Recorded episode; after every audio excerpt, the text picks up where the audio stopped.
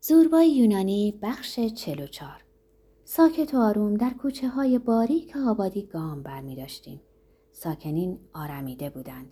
در هیچ خونه ای چراغی روشن نبود. شبه خونه ها در ظلمت شب درازتر می نمود. سگی پارس می کرد و گاو نر اخته آه می کشید. صدای هر دو از فواصلی دور به گوش می رسید. برای شکستن سکوت سهمگینی که در پیرامون ما فرما بود گفتم زوربا این بادی که میوزه چه بادیه؟ باد جنوبیه. زوربا که جلوتر از من راه می‌رفت و قفس توتی رو نظیر فانوسی در دست گرفته بود پاسخی نداد. هنگامی که به ساحل رسیدیم برگشت و پرسید ارباب گرسنه ای؟ نه زوربا میل ندارم. خوابت میاد؟ نه. منم همینطور بهتره قدری روی شنا بشینیم. می‌خوام چیزی ازت بپرسم. هر دو خسته بودیم ولی هیچ کدوم نمی‌خواستیم بخوابیم. دلمون نمی‌خواست ساعتهای مرارت باری که بر ما گذشته بود به زودی از دست بره. خوابیدن مثل این بود که در لحظات حساس نسبت به خطر پشت کنیم. از رفتن به بستر احساس خجالت می‌کردیم. در کنار دریا نشستیم. زوربا قفس پرنده رو میون زانوان خود قرار داده و مدتی ساکت موند. انگار در نوعی حالت جذبه فرو رفته بود. با دهن باز به آسمون مینگریست. انگار اولین دفعه است که آسمون رو نظاره می‌کنه. زمزمه کنان گفت اون بالا چه خبره؟ چه حوادثی روی میده؟ چند لحظه بعد تصمیم گرفت حرف بزنه. در اون شب گرم صداش از اعماق دل برمیخواست و حرارتی خاص داشت. گفت ارباب می‌تونی بگی معنای تمام این کارا چیه؟ این همه چرخا رو کدوم دست میچرخونه؟ برای چی؟ از همه گذشته چرا مردم باید بمیرن؟ در موقع ایراد جمله اخیر صداش از فرط ترس و خشم میلرزید. خجالت زده گفتم زوربا نمی‌دونم. چنین مینمود که سوالی بسیار ساده و در عین حال پر اهمیت از من شده ولی قادر به ادای پاسخ اون نبودم. زوربا که چشماش از تعجب گرد شده بود گفت که نمی‌دونی. قیافش درست حالت همون شبی رو داشت که من اعتراف کردم که رقص نمی‌دونم. لحظه ای ساکت مونده سپس فریاد کشید. پس اون همه کتابای لعنتی که خوندی به چه درد می‌خوره؟ چرا اصلا اونا رو می‌خونی؟ اگه کتابا جواب این مسائل رو به تو نمیدن پس به تو چی یاد میدن؟ اونا درباره حیرت و سرگشتگی انسانی گفتگو می‌کنن که نمی‌تونه به سوالی که همکنون تو کردی پاسخ بده. از فرط خشم و هیجان پای خودش رو بر زمین کوفته و گفت لعنت بر حیرت و سرگشتگی. از سر صدای زوربا پرنده از جا پرید. گویی کمک میطلبه. فریاد کشید کاناوارو کاناوارو. زوربا با مشت به قفس کوبیده و گفت خفه تو دیگه خفه شو. مجددا رو به من کرده و گفت می‌خوام برام توضیح بدی. ما از کجا میایم ما به کجا خواهیم رفت؟ در طی سالهایی که خود رو در آتش اون کتابای جادویی و اون ورق پاره های سیاه میسوزوندی حتما باید بیش از پنجاه تون کاغذ جویده باشی. از این همه چه حاصل؟ چی به دست آوردی؟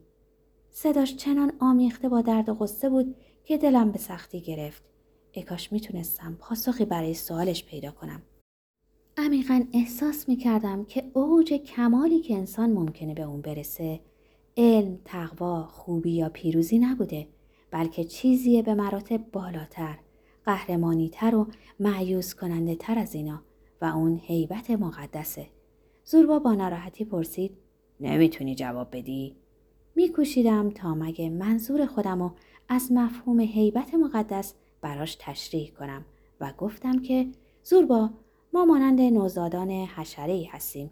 نوزادانی بسیار کوچیک و ریز که بر روی برگ کوچیک و ناچیز درختی قول پیکر قرار داریم. اون برگ کوچک و ناچیز کره زمینه. برگای دیگه این درخت مانند ستارگانیه که شب حرکات ظاهری اونا رو در آسمان می‌بینیم. ما روی برگ خودمون حرکت می‌کنیم و به دقت و با نگرانی در باب اون به مطالعه می‌پردازیم. اونو میبوییم بعضی از اونا رایحه‌ای خوب استشمام می‌کنن و برخی بوی بد. اونو میچشیم و می‌بینیم. قابل خوردنه. بهش مش میکوبیم. فریادش بلند میشه و همچون موجودی زنده بانگ برمیاره و ناله می‌کنه. تعدادی از ما هم بیباکترین و با شهامتترین افراد خودشونو به کناره و لبه برگ میرسونن.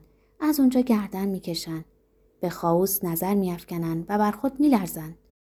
خاوس در دین یونان جرمی بیشکل و عظیم یا فضایی بیپایان که همه چیز از زمینی و خدایی از اون پیدایش یافته. در زیر پای ما ورطهی هولناک قرار داره. از فواصل دور صدای سایر برگ های اون درخت تناور و قول پیکر رو میشنویم. احساس می‌کنیم که چگونه شیره حیاتی از ریشه به برگای ما می‌رسه و اونا رو متورم و بزرگ می‌سازه. ضمن اینکه با همگی جسم و تمامی روح یک سره روی این ورطه حراسناک خم شدیم از وحشت بر خود میلرزیم. به اینجا که رسیدم سکوت کردم. می‌خواستم بگم همون لحظه است که آغاز شعر و شاعری به شمار میره ولی می‌دونستم که زوربا اونو درک نخواهد کرد. به این جهت بود که سکوت کردم. زوربا با اشتیاق و نگرانی پرسید آغاز چه چیزی؟ چرا حرفتو قطع کردی؟ بهش گفتم آری زوربا همون لحظه است که آغاز خطری عظیم به شمار میره. جسمی گیج و بیقرار شده هزیان میگه.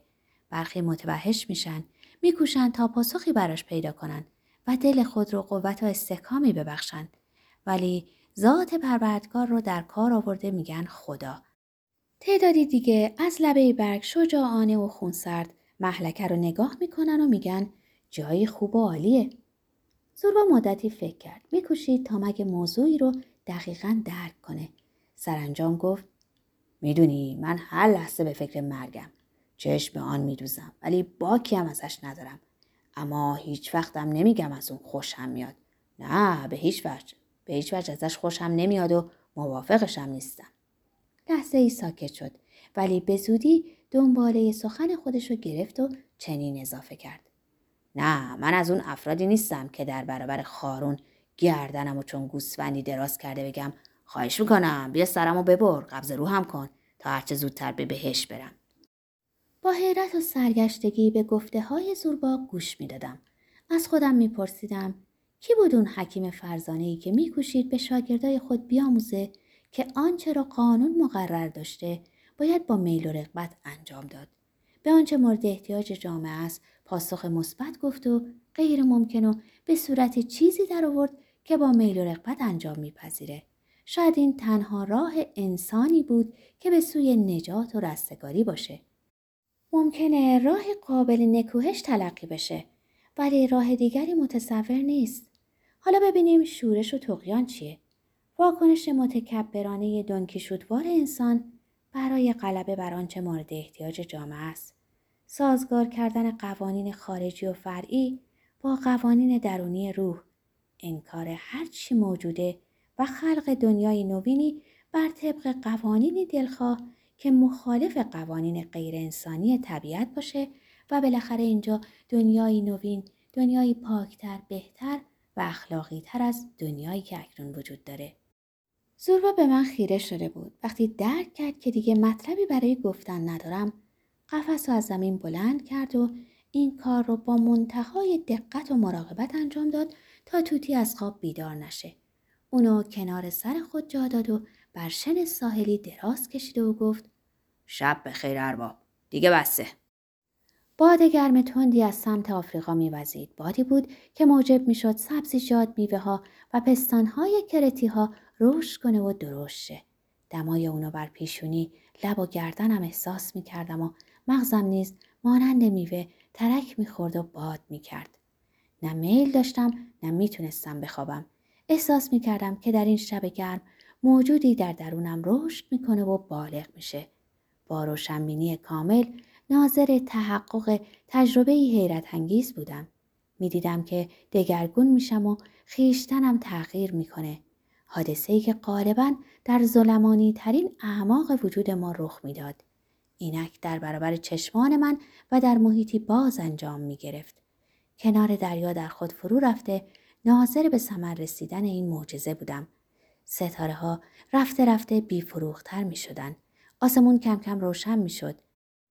در برابر این صحنه روشن و درخشان کوهها درختها و مرغ نوروزی به وضعی ظاهر شدن که انگار نقاش زبردستی اونا رو با ظرافت کامل به سبک سیاه قلم کشیده. سپیده صبح دمیده بود. روزی چند سپری شد. قلات رسیده بودن و خوشه ها بر اثر وزن دانه ها سر فرو افکنده بودن. زوربا هر روز هنگام سپیددن به کوه می‌رفت. کار نصب خط هوایی در شرف انجام بود. تیر پایه ها همه بر جای خود مستقر، کابل ها کشیده و قرقره ها نصب شده بود. زوربا شامگاه از سر کار برمیگشت در حالی که به کلی فرسوده و خسته بود بلا فاصله آتشی برمیافروخت و شام را آماده می ساخت. به خوردن می پرداختیم. سعی داشتیم کاری نکنیم که شیاطینی که در درونمان به خواب رفته بودند مرگ و ترس بیدار بشن. نه از بیوزن سخنی به میان می آوردیم نه از مادام اورتانس و نه از خدا. ساکت و آروم چشم به دریا می دوختیم.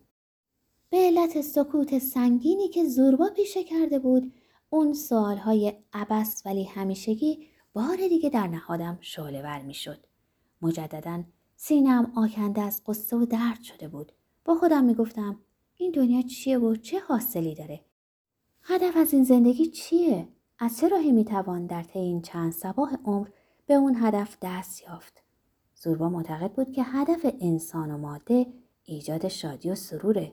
دیگران این هدف رو ایجاد روح می دونستن که در سطح دیگری به همون نتیجه می انجامید.